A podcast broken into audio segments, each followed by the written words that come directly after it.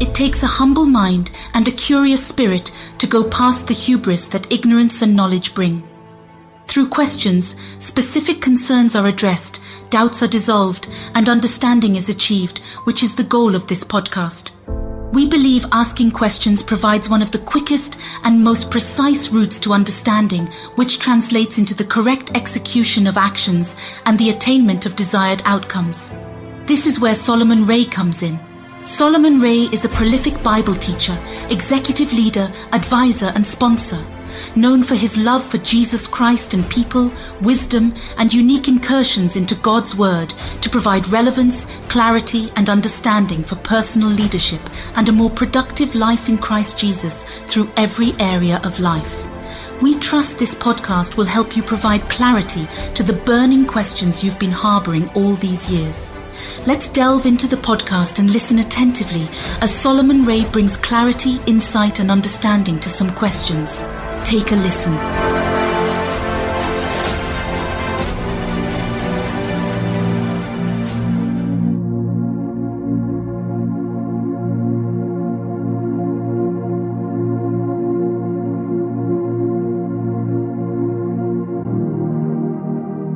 Hello, sir. Hello, everyone. Why is it that many believers who read the Word of God, they meditate on the Word, they speak the word according to what we've been taught, still find it difficult in their day to day life. Like the word has no effect on their lives. I Don't know if it's because of their lack of faith or there's something they are not doing that they ought to be doing, or is it that it is not God's time for them to receive their blessings or for the work to be fulfilled in their lives? Please, sir, I really need more clarity on this. Thank you, sir.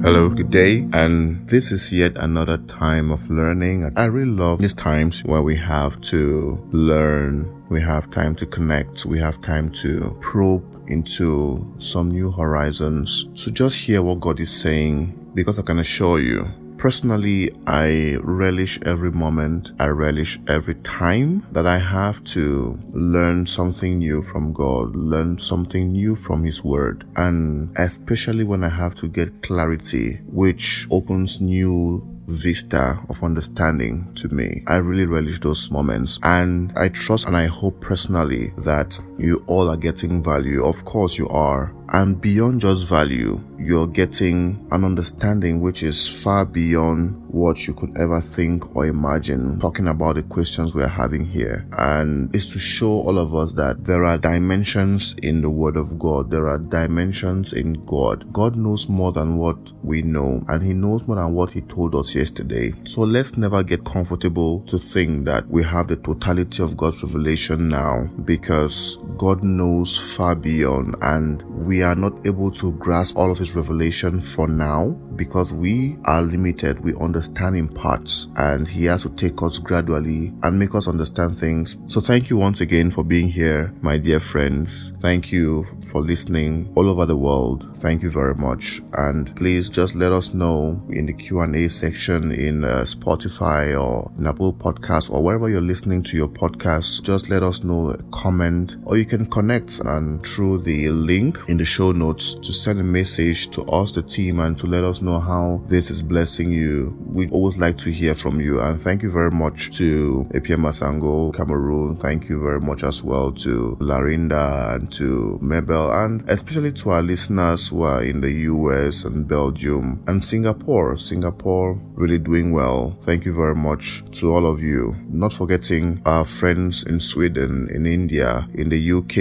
in Poland, in Canada, just to name a few. Thank you very much, my dear friends. Cameroon, also a lot of listeners coming from Cameroon, Buea, Limbe, Yaoundé, and some other notable areas back there. Thank you very much. God bless you all. And please make sure you share, you listen, and share with, with friends and family because our goal is to make sure that we dissolve the doubts that you all have and to make you see clearly. Doubt is a form of vision impairment spiritually, but when we dissolve the doubts by God's grace through the answer He produces, and by His Spirit, it makes us to perceive clearly and it brightens the vision and gives us clarity and purpose in our movement and assurance in every step we take.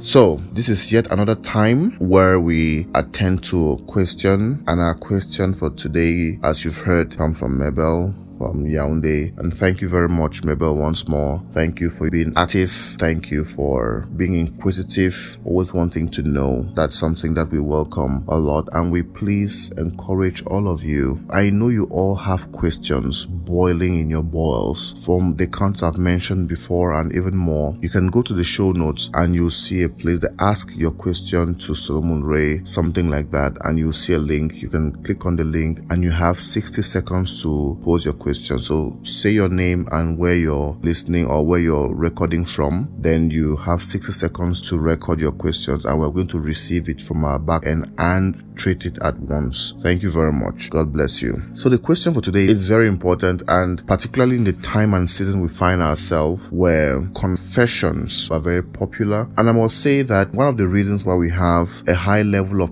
prayerlessness in church where prayer meetings or time of prayer is kind of a time where Christians don't relish the most is because at some point many Christians are not having answers to their prayers, their confessions of faith. We keep confessing and confessing the word. We keep confessing as the Bible says we should say when there is a casting down, let's say there is a lifting up, let the weak say I'm strong, or we are making confessions, not really confessing the word, but making confessions. And many Christians don't find that to work in their lives. And sooner than later, many come to the conclusion that all of those things are just mere fairy tales and just words to garnish our Christian life, which do not really have any potency in themselves. And because of that, there is the rise of anti Christian prayer techniques and practices, the rise of the new age spiritual movement in the church. You might be asking, what are you talking about? Solomon Ray. So the rise of some new age Christian prayer practices like what you have yoga, where you're trying to manifest things, the law of manifestation, where you're confessing things and you're adjusting your vibrations, your chakra, and all of those things. And you find many Christians getting involved with those practices because in a bid to have what we want, we'll go to any length to try new things to get what we want, even if it's out of the context of Jesus Christ and the Word of God and what the Word of God prescribes for us. And I would strongly recommend against disciples of Jesus Christ getting involved in all those things. I see many Christians, you know, on social media post, I speak to the universe and the universe is in alignment. I'm beautiful. I'm fine. And they are releasing words and trying to affect their vibration and all those things. The frequency. My dear brothers and sisters, please, you stop that's all I can say. Don't get involved into all of that. There is no much time, we don't have enough time to delve into those things, the spiritual side of all that we are trying to do. But I'll just tell you one thing. The devil's proposition to mankind is simple. Is follow me and you will get what you want it's as simple as that. It's not more complicated than that. Follow me and you will get what you want. If you follow me, you're going to get all what you want in life. I'll give you all what you want. So the devil's proposition is about people getting what they want, what their desires are. And God's proposition on the flip side is follow me and you will get everything that I have desired that you should have. And for a moment there, many of us are not comfortable with that posture or with that proposition. But let me ask you, you understand why I'm saying all of this now as we delve into the question. But let me ask you this simple question. God is God. He's all knowing. He's omniscient, all powerful. And He made you assuming that you are a disciple of Jesus Christ, or even if you are not, but God still created you and He's all knowing, all powerful. What would you prefer? To have what you want or to have what the all knowing and all powerful God who created you to give you what He had planned for you to give you? Which one do you really prefer? Inherently, when we think about it deeply, we will go for what the all knowing and all powerful and our Creator, who is all loving, who loves us beyond measure, who gave Himself for us, had planned to give us. Ephesians 2:10 We are God's workmanship created in Christ Jesus that we may do those works that he had prearranged for us taking parts that we should fulfill all those things that he had planned for us living the good life that he had prearranged for us. God loves us like I always tell people that I train, if your plans are better than God's plans, then you'll be God. When God says, Give me your plans, give me your desires, and let me receive my desires, and I'm going to give you all that you have ever dreamed and even more. That's why God confidently says He's a God who can do far above what you can ever think or imagine. So He's saying, pick a wild guess. Think and imagine the best thing in your life, what you desire for yourself, the best case scenario. And after thinking that, He tells you that He can beat your imagination, what you think and want for yourself 10 times over, 1 million times over, because He is God. So that was just a teaser. So I'm going to approach this question from the back end because I want us to understand. I've told you as a teacher of the word, my assignment is so that you understand so your actions can be well thought and rightly projected for the right results. Not just for me to give you a blanket answer, yes or no, and give you some short answer. Still, this is a summarized answer, but I want you to get understanding. So there are some questions that I'm going to be posing and answering at the same time in a bid to give you the entire back end information which this um, question requires for clarity. Number one is we're talking about confessing. Why are we as Christians confessing? And beyond what Mabel says is something that is happening in the body of Christ. Many Christians are not living their confessions. In their lifetime, it seems nothing is happening. So we'll answer this question Who is confessing? Number one. Who is confessing? You or Jesus Christ? You see, whenever we do something wrong that God said we should do and it's not working, we should, by a rule of thumb, is that we should never think is God as a problem. Whenever we think that God is the problem or his instruction is the problem, then we are saying we are better. We are saying we know better. We are saying there's something God doesn't know. We are saying that God has lied. And the Bible has said God can never lie, for he's not a man. So when something doesn't work, we should always have it as a rule of thumb to go back and verify there is something we are not doing. There's something that we might be doing, but we have not understood we should always have that backup mentality, not to accuse God, not to accuse His word, and not to accuse His desire for us. So who is confessing? When you confess in your room, you confess in your home, you, you're confessing and confessing, releasing words. Who is confessing? Is it Jesus Christ or is it you? Or is it me? Because confession is a form of prayer. So in a sense, who is praying? Is it Jesus Christ who is praying or is it you? Is it me, Solomon? Is it you, Mabel? Is it you, Larinda? Is it you, John? Who is praying? Who is confessing? It's important to understand what the Bible means by when Christ said, Pray in my name. It doesn't just mean we close with the name of Jesus Christ. In Jesus' name we pray. That's not really what it means to pray in the name of Jesus. What it means to pray in the name of Jesus or to confess in the name of Jesus, whatever, because confession is prayer, is to confess in the character and in the nature of Jesus. So when we are confessing, it's not Solomon Ray confessing or praying to God, then ending with a cliche statement, in the name of Jesus Christ I've prayed, and I say amen. No, it is in quote Solomon Ray praying in the character and the nature of Jesus, how he would pray. So when we are confessing or we are praying, God is not seeing Solomon Ray. God should not see Solomon Ray. God should not see Mabel. God should not see John. God should see Jesus Christ confessing and praying.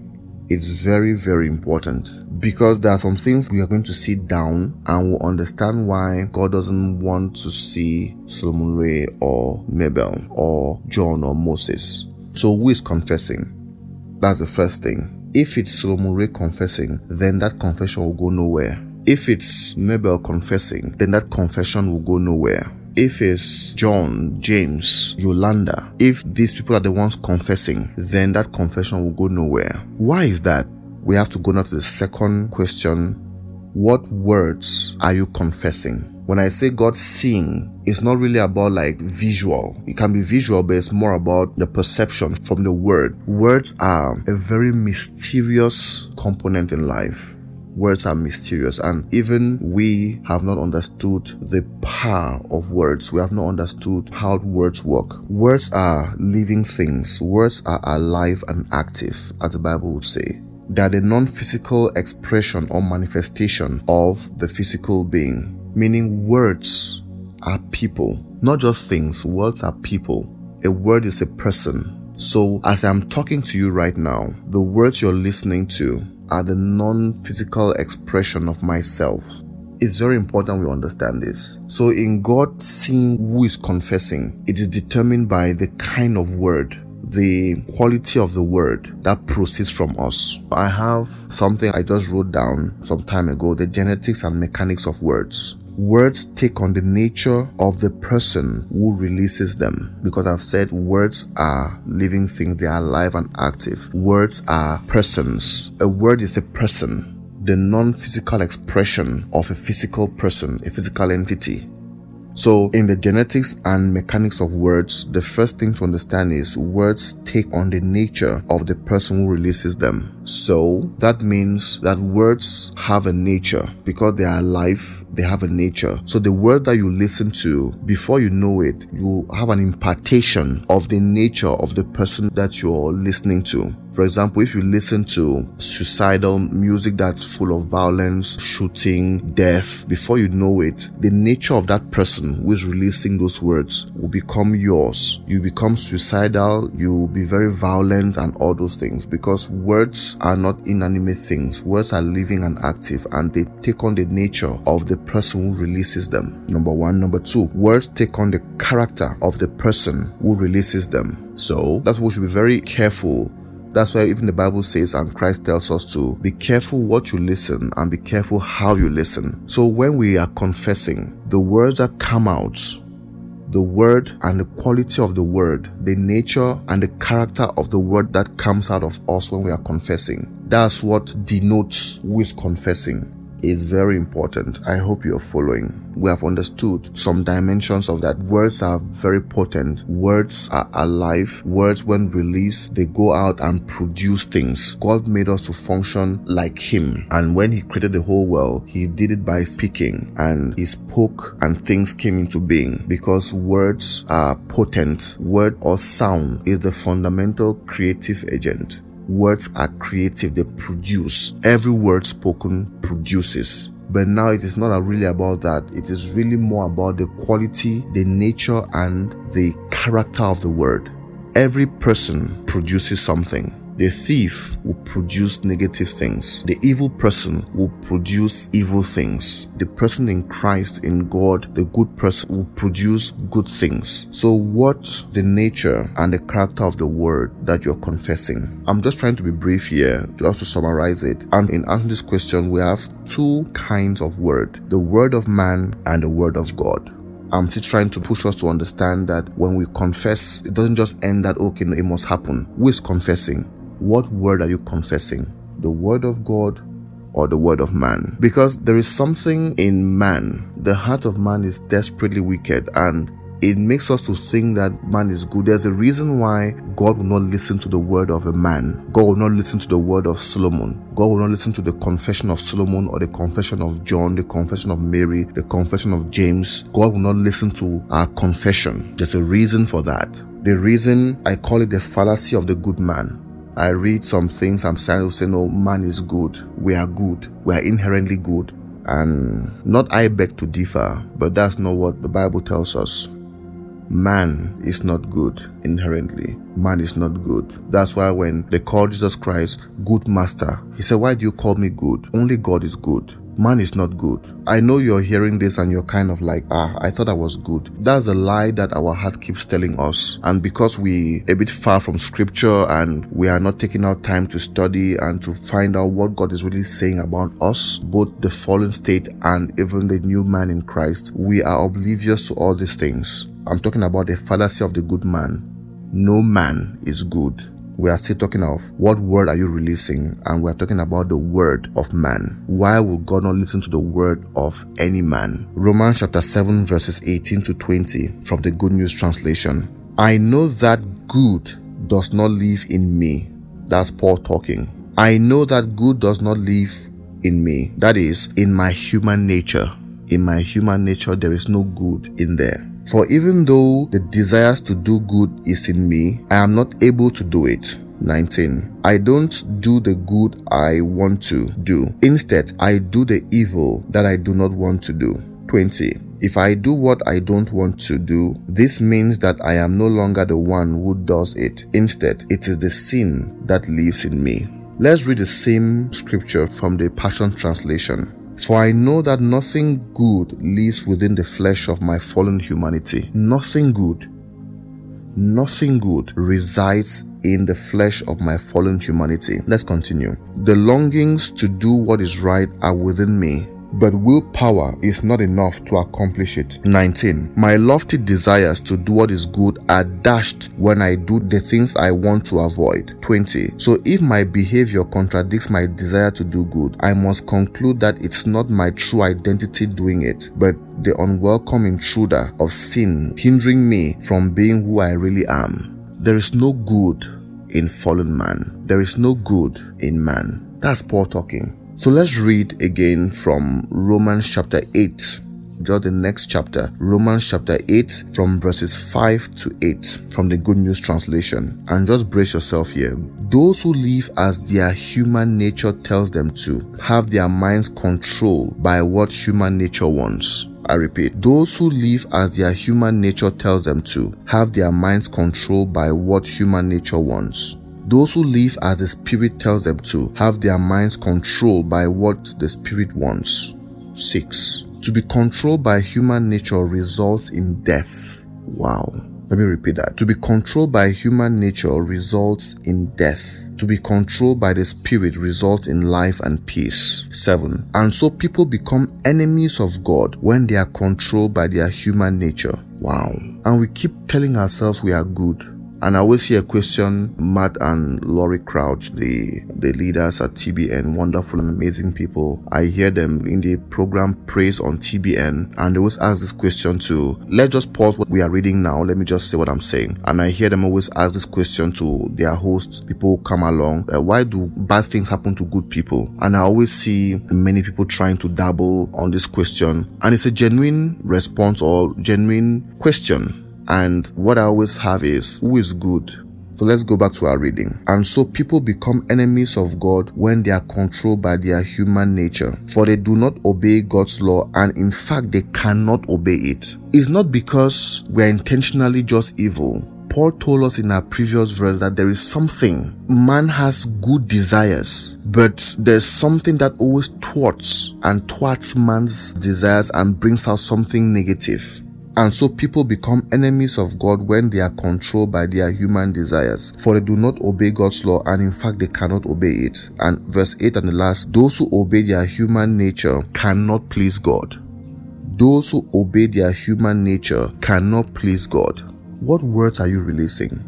So if I'm releasing the word of Solomon Ray, the word of Mabel, the word of Larinda, the word of James, the word of whoever, that word will be pregnant with the desires and the will of the person who's releasing those words, not Jesus.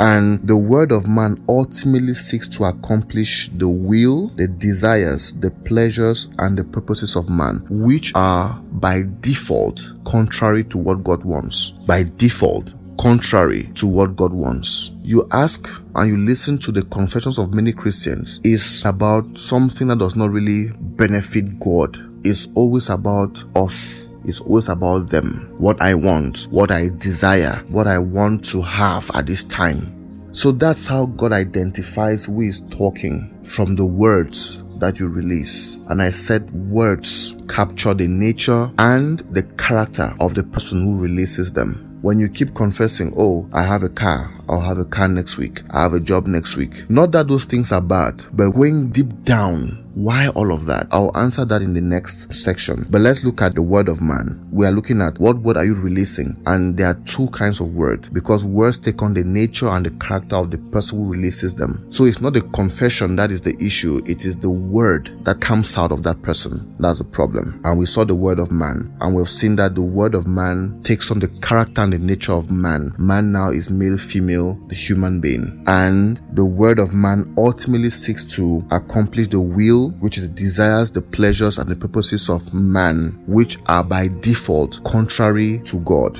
Like we read in Romans chapter 8, verse 8, those who obey their human nature cannot please God because what human nature wants and what the spirit wants are enemies. They are always in contradiction. Now we're looking at the word of God. The word of God on the flip side only seeks to accomplish the will, that's the desires, the pleasures, and the purposes of God. That's the difference. The word of God is a person. The word of God has the character and the nature of God. And because of that, the word of God only, I precise, only seeks to accomplish the will, the desires, the pleasures, and the purposes of God. Only. The word doesn't accomplish any other thing apart from that. So let's read Isaiah chapter 55 from verses 10 to 11 from the Passion Translation. As the snow and the rain that fall from heaven do not return until they have accomplished their purpose, soaking the earth and causing it to sprout with new life, providing seed to sow and bread to eat. 11. So also will be the word that I speak it does not return to me unfulfilled. My word performs my purpose and fulfills the mission I sent it out to accomplish. So he's saying here that he's drawing a parallel with the rain when it falls, it always accomplishes its mission. The mission is to soak the earth, causing it to sprout with new life and providing seed to sow and to provide bread to eat. In verse 11 it says, So also will the word that I speak. The word that I speak does not return to me unfulfilled. It doesn't come back empty. Why? Because my word performs my purpose and fulfills the mission I sent it out to accomplish. My word goes out to accomplish my purpose and the mission that I sent it to accomplish. It never comes back unfulfilled. So the word of God only seeks to accomplish the will, the desire, the pleasures, and the passions of God. That's why you hear Jesus Christ, who is the Word of God, will say, My meat is to do the will of Him who has sent me and to finish His work. That's the philosophy of the Word of God. I don't have much time to delve into the Word of God, but take note the Word of God is not just the Bible. The Bible contains the Word of God. The Word of God is a person. The Bible is trying to introduce us to the person of the Word. And in our confession and prayer, Jesus Christ only guarantees answers to a particular kind of confession. It's very important. We are still under what word are you confessing? Jesus Christ only guaranteed answers to a kind of prayer, to a particular kind of confession. Let's read John chapter 15, verse 7 from the New King James Version. And if you abide in me and my words abide in you, you will ask what you desire and it shall be done for you. If, if you abide in me, one, and my words abide in you, two. Those are two conditions most Christians abide in Christ when they become born again. Yes, fact. But relatively fewer Christians have the words of Jesus abide in them. If you abide in me and my words abide in you, you will ask that's the only condition where you will ask whatever you desire and it shall be done for you why is christ very concerned about these two conditions abiding in him and his word abiding in us why is that? I hear most Christians just read this part and they say, No, that's why you must give me what I desire because I'm abiding in you. But we don't understand the second part of that condition. Yes, you are in Christ, you are born again, beautiful, but does His word abide in you? Remember, I'm trying to explain now why it's important for the words of Christ to abide in you and why is it that when you have the word of Christ abide in you, you will ask whatever you desire and you'll be done. Why? Because remember, words come with the nature and the character of the person. So when Christ says, My words abide in you, the more we listen to His word, the more we practice His word, the more His word which has his nature and character permeates our being and transforms us, changes us into a new person. Who is that new person? Of course, changes us to become more of him. Therefore, since we become more of Him, we think like Him, we want the thing He wants, we desire what He desires, and we are pleased by what pleases Him. Therefore, our desires are adjusted and modulated. Our words now flow in tangent with what Christ would desire. Our confessions will flow in tangent with what Christ would desire, with what Christ would be pleased with, with the purposes of Christ. It's very important.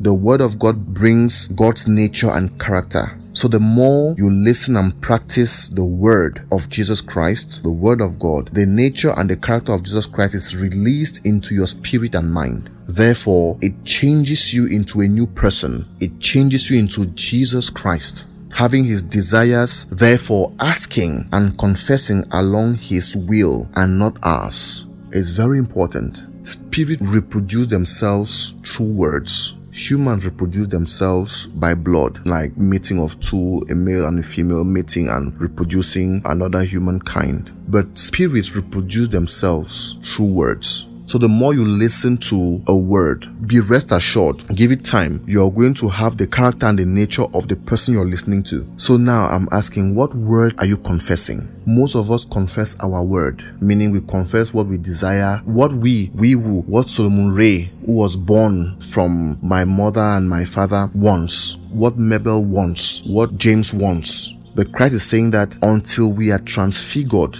to become as Him, that's the only time where God will trust our desires. In Galatians, somewhere it says, and those who are in Christ have crucified their evil desires to the cross and left it there. Because every desire that comes from just the man, the human being, is porous and full of selfishness. Is the self life. Christ never prayed for a car and never prayed for all those things. Not because those things are bad, but there's a bigger purpose, there's a bigger goal. So the next question now flowing from this is we are trying to understand why the confession of many Christians don't work. So we have examined already some couple of questions. Who is confessing? Number one. Number two, what word are you confessing? And now number three, what are you confessing? And here is talking about the motivation of the confession. What is the motivation behind that?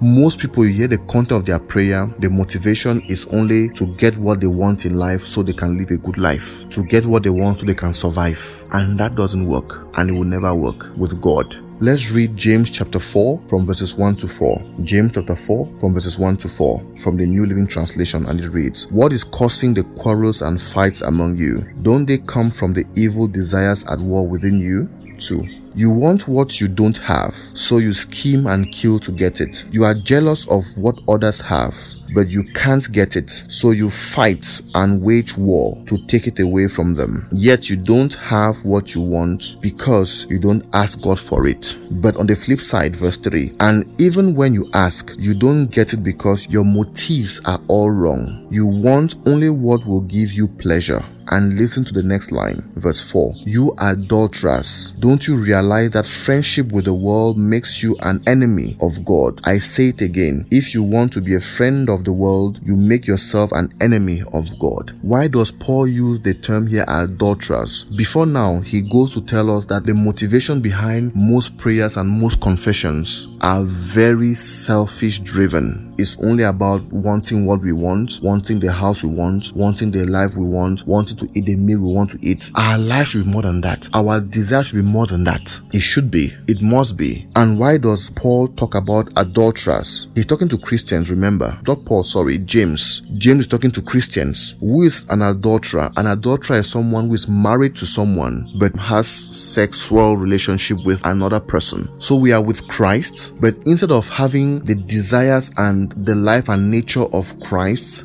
being prompted by the promptings, forgive me for the theology, the promptings of the spirit. We are being prompted by the impulses of the fallen man. And the fallen man, the Bible calls it the self life. The Adam life is the self life, only wanting what you want, only desiring what you want. And he says that we don't have what we confess, we don't have what we pray for because our motivations are all wrong. And what's that? So we confess and we pray to have the things that we want so we can only have what gives us pleasure. That's all things that give us pleasure. Then now we take the overflow and the surplus and we sow some seed and we give an offering. But the real benefactor, the real person who is the driving force of the confession is us, not God. Not what God wants to happen in the lives of men. Not what God desires is what we want and that it will never work. Those who are doing these yoga things and the law of manifestation, you read their books and they'll tell you use these things to get what you want in life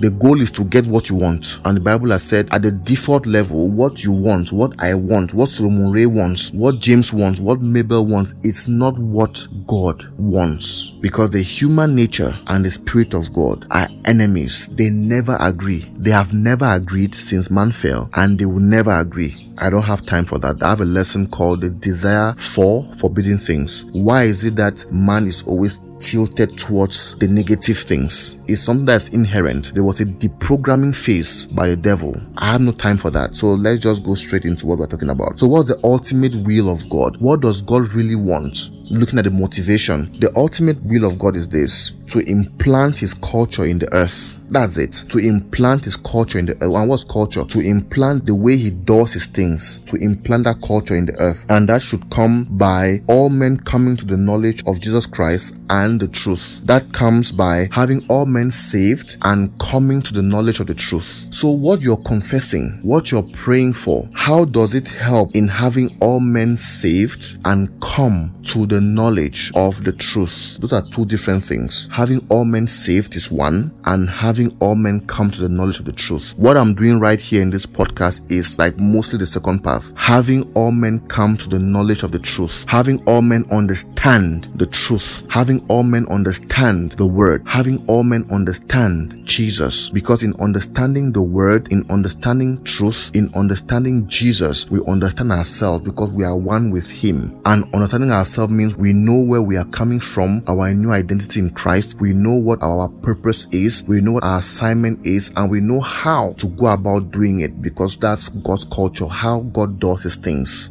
So just have a retrospect, your confessions all this while. How does it help God to achieve this? How? How does it help God to have his will done in the earth as it is in heaven? How? Are we now seeing that most of our confessions have been tinted with a lot of selfishness? Just thinking about our own self, maybe our families, maybe our children and our career and our businesses. At best, the dimension of life we can live at that level is when we operate by God's principles. Because the principles of God doesn't really matter if you're even saved or not. For example, the principle of giving. If a murderer gives, the same thing will happen. He will receive because giving is a principle. But now talking about confession, we are now talking about nature nature and character. And that goes beyond just principle. It's about the person, the nature and character of God, you see. So it's very important that we modulate our motivations. We adjust our motives. So make sure before you start confessing and you start praying, make sure that you modulate all of that so that ultimately your confession should work directly or indirectly to have all men saved and come to the knowledge of the truth and ultimately to contribute to implant to the implantation of God's culture, God's ways of being in the earth. So let's read from 1 Timothy 2 verses 1 to 4 from the New King James Version. 1 Timothy 2 verses 1 to 4 from the New King James Version. Therefore I exhort first of all that supplications, prayers, intercession, and giving of thanks be made for all men. In our prayer and in our confessions, is this our first priority? Remember, Paul is talking here and God is talking to us by the Spirit. Therefore, I exhort first of all, when you're praying, when you're interceding, when you're having supplication and you're petitioning, you're giving thanks, it's very important what Paul is saying here. Therefore, I exhort first of all that supplication, first of all, the first thing in your confession, the first thing in your prayer, First of all, that supplication, prayer, intercession, and giving of thanks be made for all men. Have you ever confessed about God's will towards your leader, the leader of your country, towards your mayor, towards the leader in your community, that God should imbue them with intelligence, God should guide them so they can lead the people well and they can serve the interests of God through his people and just confessing in their lives, releasing words. When we pray like that and God sees the nature and the character of the word, he doesn't see us in there. He sees what he wants to do and he'll respond. Therefore, first of all, that supplications, prayers, intercessions, and giving of thanks be made for all men. God said the first thing if you're praying that you should pray for. The first thing you're confessing, your confession should be about. There's a reason for that. Let's go to verse 2. So be made for all men, number one, for kings and all those who are in authority. So supplications, prayers, intercessions, and giving of thanks be made for all men. One, for kings and all who are in authority. Why? That we may lead a quiet and peaceable life in all godliness and reverence. Why is that? Number three, for this is good and acceptable in the sight of God our Savior. Number four, who desires all men to be saved and come to the knowledge of the truth. Because we can only win souls when there is peace. People can only come to church when there is peace. People can only grow to become as Christ by methodic mentorship and discipleship when there is peace. So are you now seeing why God is saying, first of all, let's pray and confess the goodwill of God for all men, your neighbor, your friend, people in your community. Number two, for kings. And number three, for, for all those who are in authority, kings there represent people who are leading nations, presidents, royalty, and all the like. And all those in authority now mean all those who are under them, like the directors and the prime ministers and the ministers and the mayors and the chiefs and the funds, whatever authority figure that you have in your locality. The reason for this is because God is saying that so we can live a peaceable and godly life in reverence, because that peaceful environment is going to make sure that all men are saved and come to the knowledge of the truth when we had the coronavirus, people didn't go to church largely. When there is a war, people don't go to church because there is no church. And people die in their numbers. People don't grow because they don't listen to God's word as they should because there is fear and panic and there's instability. So God said we should pray for these people so there can be peace in the land. And when there is peace in the land, therefore, God desires that all men are saved and come to the knowledge of the truth. So, how does what we confess contribute in achieving the aforementioned? How does what we confess or what we pray contribute to have God achieving all men being saved and coming to the knowledge of the truth? That's a question for us to ponder about not just mere confessions. I confess, I confess. You want to do that, you can go and do the other things, you know. And just know when you're doing all these yoga things and the law of manifestation, you're dealing with spirits and not God's spirit. And once you start engaging with them and they start doing things for you, there's a payback time. Nothing happens for nothing. So we have to remember this from all what we've seen now.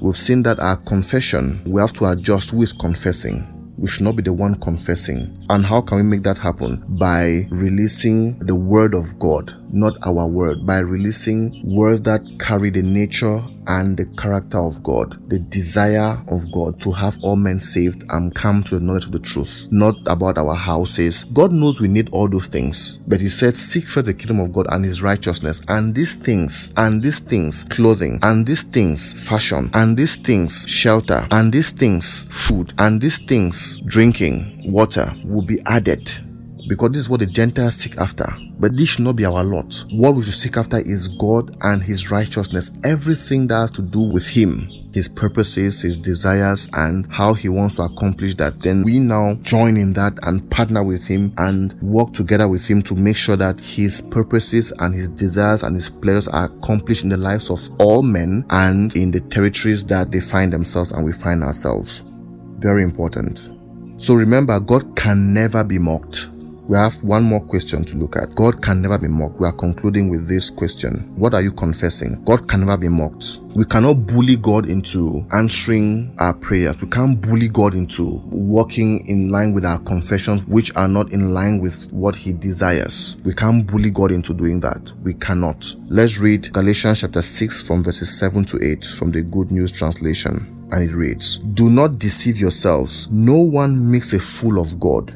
God cannot be mocked. You will reap exactly what you plant. 8. Listen keenly. If you plant in the field of your natural desires, are you seeing now? If you plant in the field of your natural desire, your human desires, from it you will gather the harvest of death. If you plant in the field of the spirit, from the spirit you will gather the harvest of eternal life. Eternal life here is not the life after, it's the very life and quality of God, the things that God enjoys because of the life He has. Let me read again. Do not deceive yourselves. No one makes a fool of God. You will reap exactly what you plant. 8. If you plant in the field of your natural human desires, from it you will gather the harvest of death, meaning our prayers that springs out from our natural and human desires only falls on deaf ears. It doesn't have any weight in the spirit. Why? Because it's a very self-centered prayer. We are only asking all those things so we can consume it on our lust. But on the other hand, if you plant in the field of the spirit, meaning the desires of the spirit, if you plant in accordance with the desires of the spirit, the desires of God, the desires of Jesus Christ, then from the spirit you will gather the harvest of eternal life. So God cannot be mocked. Garbage in, garbage out. You put in human words filled with human desires, you have only death. Period. Our final question, therefore, is no, not final question, but the final thing that we must take into consideration. There is a possibility that the right person is confessing in the name of Jesus Christ rightly, is speaking the right words, the word of God, characterized by the nature and the character of God's word and nature. The words we are confessing are motivated by having all men saved and come to the knowledge of the truth but we don't still get what we are confessing or what we are praying for. There's only, not only one, let me not be absolute, but there is one thing that can veto that and is the power of time and season. The power of time and seasons in life is very important. Just listen. This is the last segment and we're done. The power of times and seasons in life. The first thing to note is that our lives are planned. God's plan can veto our confessions, not because our confessions are evil, but because it's not yet the time for it. For example, confessing things that God is using me to bless lives. He's using me to reach out to millions. He's using me to bless many with the word of God and people are coming to Christ and getting to know who they are in Christ and their destinies are, are definitely taken on the, on the right tangent. I'm confessing that. That's what God wants. But there's a possibility that I can be confessing that and in the next five years nothing happens. You see, my effort to try to do something, it fails. My effort to try to bless someone, it always fails and things like that. There's a possibility for that to happen. And it's when we consider the power of times and seasons. And the first thing to note is that our lives have been pre-planned by God. So God's plans vetoes our confessions or even our desires. It can. Let's read from Psalms 139 from verses 15 to 16 from the Good News Translation. When my bones were being formed, carefully put together in my mother's womb, when I was growing there in secret, you knew that I was there. 16. You saw me before I was born, and this is the catch. The days allotted to me had all been recorded in your book before any of them ever began. So before we are working in predestination, we should, I should say, work in predestination because there are two alternatives. Living your life by design as God wanted it or living your life by choice as you want it. Many of us are living our life by choice. You can become anything you want to become. I can become anything. Oh yeah, that's fine. You can become that. So become that. Choose what you want, but that's a lesser route. And that is the most unproductive route. But the predestined one, the pre-planned life, when we are walking in line with what God had pre-planned for us to follow. The days allotted to me had all been recorded in your book before any of them ever began. So when we are born already, day one, God is expecting that we walk already in the path that He had pre-planned for us. And that's the assignment of parents to teach their children to live in the path that God has assigned to all of us. So with that in mind, we see that some things in our lives will have to happen until the appointed time and season to manifest in their real time. So no matter how we are doing the things we ought to do and we have grown to the place where we are confessing in the name of Jesus and confessing the will and the desires of God to happen in our territory, to happen in our lives, to happen, not to have cars, the most important thing that God desires in every life is that you get to know Jesus, number one, you get to know who you are in Christ, and that you get to understand your purpose and you get to understand your assignment and give everything you have to accomplish that assignment. Not that you have houses. When you do all those things, houses will come. When you do all those things, everything that God has planned for you is in that lane of life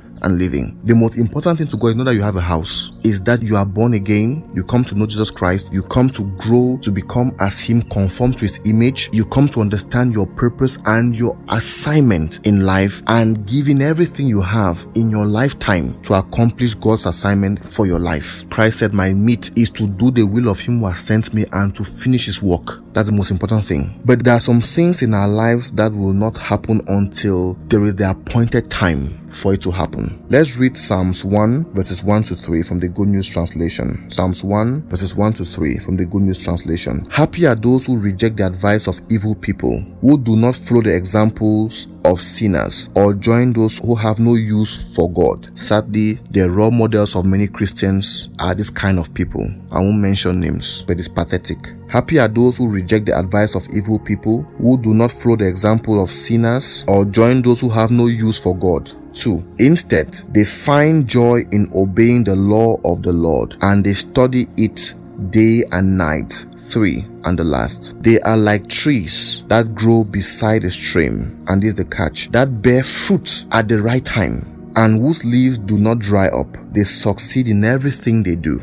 So the person who meditates, obeys the law of the Lord and studies it day and night, means meditates on it day and night. The person is like the trees that grow beside the stream and that bear fruit at the right time. There is the law of time and season. Every life, your life, my life, everyone's life is divided into, into seasons. There are different seasons and every season has a purpose that God is trying to accomplish in that season. So there's a season where God is trying to, for example, God is trying to kill the love of money in your heart. Because to all Christians, if you're serious to conform to the image of the Christ, this season you must pass through it, where God must kill the love of money in your heart. And love of money is God kills your own desires and kills everything that has to do with that. And when that season is operating in your life, you live in lack or you have lack like you never imagined. You have just the bare minimum for you to go about life and to do the minimum that God requires from you. But you not be profitable in helping people because you now have the resources to do so. Not because you are evil. You have a good heart. You have come to have the heart, the desire of Christ to see all men saved. So you want to contribute to sponsor the gospel, to fund the gospel, to reach out to orphans, but you don't have the means to do that.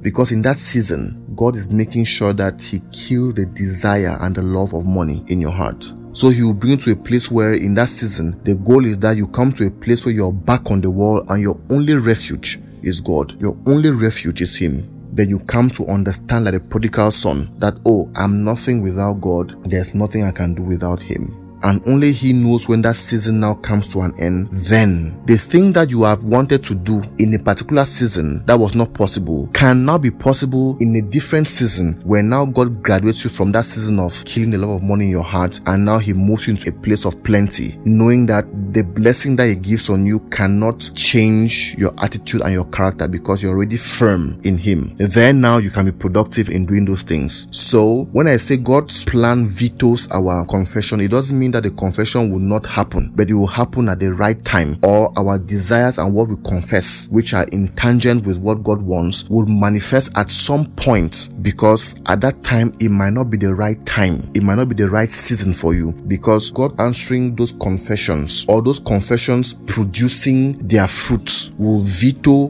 God's plan and purpose for your life in that time and season of your life. It is very important we understand this.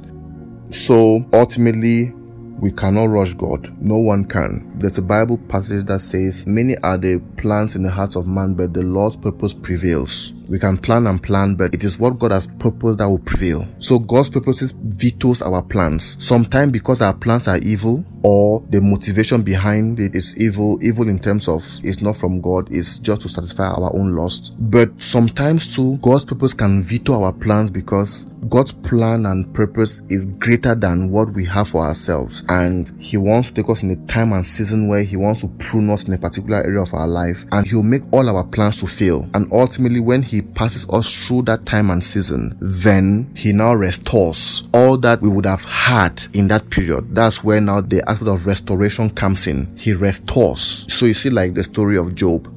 Job had all that he had, but because of, in quotes, a deal that God made with the devil, that okay, go and test him, you will see he will still stand with me. And everything that happened to Job was not because Job sinned or whatsoever, but the devil destroyed all those things, family, business, and all failed. But once that season had passed, God restored all that Job had and even more. I think it was two times or three times or four times what Job had. God restored because what happened was not Job's fault like entirely. It was a deal in quotes that the devil had with God. And the devil did all of that. But because Job was still innocent, God now restored him and even more. So I hope this has edified us. So summarily, Therefore, my advice and my admonition to all of us is that than to just be focused on confessing and confessing and confessing the things that we just desire and want in life, it won't work that way. The first thing I'll recommend is always implore God's mercy in everything you do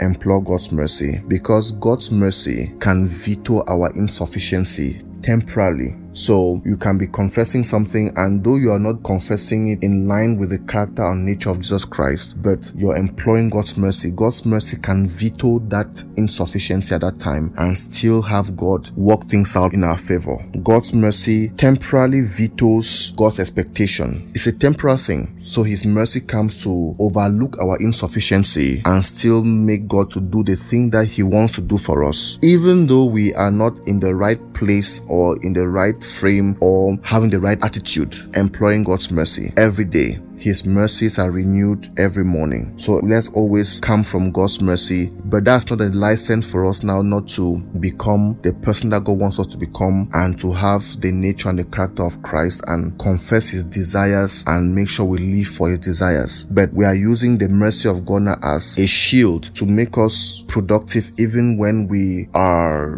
doing the things that we should not be doing ignorantly Meanwhile, we are still working on ourselves to understand these things. Number two, let your confessions be in line with scripture and ultimately contribute to having all men saved and come to the knowledge of the truth. It's possible to have your confessions in line with scripture, but your motivation is still wrong. I confess, for example, I confess that when people are saying it's a casting down, in my life it's a lifting up what you're confessing is scripture based and that's what god said we should confess. But now why are you confessing that god is looking at your heart? He's saying that in your heart is all a mansion bugatti nice cars vintage cars the new smartphones the new chanel bags the new shoes and then he's seeing furthering the gospel and meeting the needs of the poor and needy the orphans and the widows far down in your list. It won't work. I can guarantee you that it won't work. So let your confessions be in line with scripture because when Solomon Ray now confesses scripture, God now will see but the nature and the character of his word, not us. But now he still goes to check our motivation, our confessions being in line with scripture and ultimately contributing to having all men saved and come to the knowledge of the truth. Number three, dedicate time to grow your relationship with God and his word. That's Jesus Christ. Dedicate time. Remember our verse that we read, if you abide in me and my words abide in you. That does not happen just by being casual with Him, it's by studying. Remember also Psalms 1 1 to 3 or Psalms 1 and verse 2. They find joy in obeying the law of the Lord and they study it day and night. Because when we study the word of God, I said God's word has the character and the nature of God. It releases the life of God in our life and transforms us to become a new person from within. Therefore, we have new desires, we have new passions, we have new pleasures, and we live for God's purposes. But that happens when we dedicate time to study, to grow our relationship with God and His Word through studying Scripture. I tell my mentees and those who look up to me that listen to this podcast every day. Study the Bible daily. Meditate on it daily. You see, have something that you are studying, have something that is speaking to you from the Word of God. We have these smartphones now and these MP3 audio Bibles. You're on the treadmill in the gym, put your study Bible, and you're there. All right.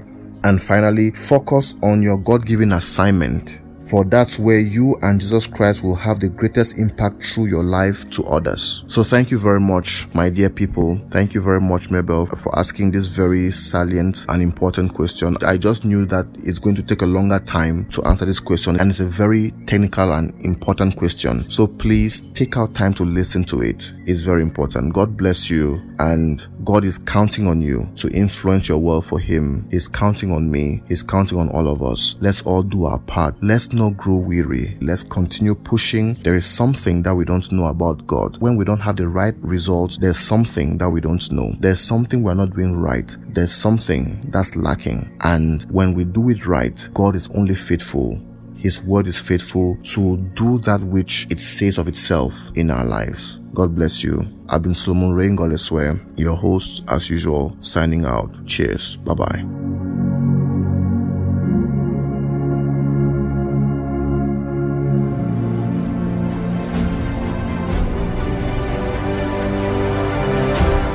Trust this episode was instructive and that you've learned a thing or two. Please feel free to send in your questions using the Q&A button if you're on Spotify or use the link in the show notes below if on Apple Podcast or any other player. Getting value from this podcast, consider doing the following steps. Step 1. Leave a review after the show notes below. And step 2. Share with your friends and loved ones via your social media platforms. Also, consider showing some love by supporting us by giving towards the development of other programs using the appropriate link in the show notes as well. Do you want to share a personal message with Solomon Ray? For your testimonials and message of gratitude, use the appropriate link in the show note below to send your voice note. We truly love you and believe in you and the person you are becoming in Christ Jesus. Till then, have a blessed day ahead and remember, Jesus Christ is counting on you to influence your world for Him. God bless you.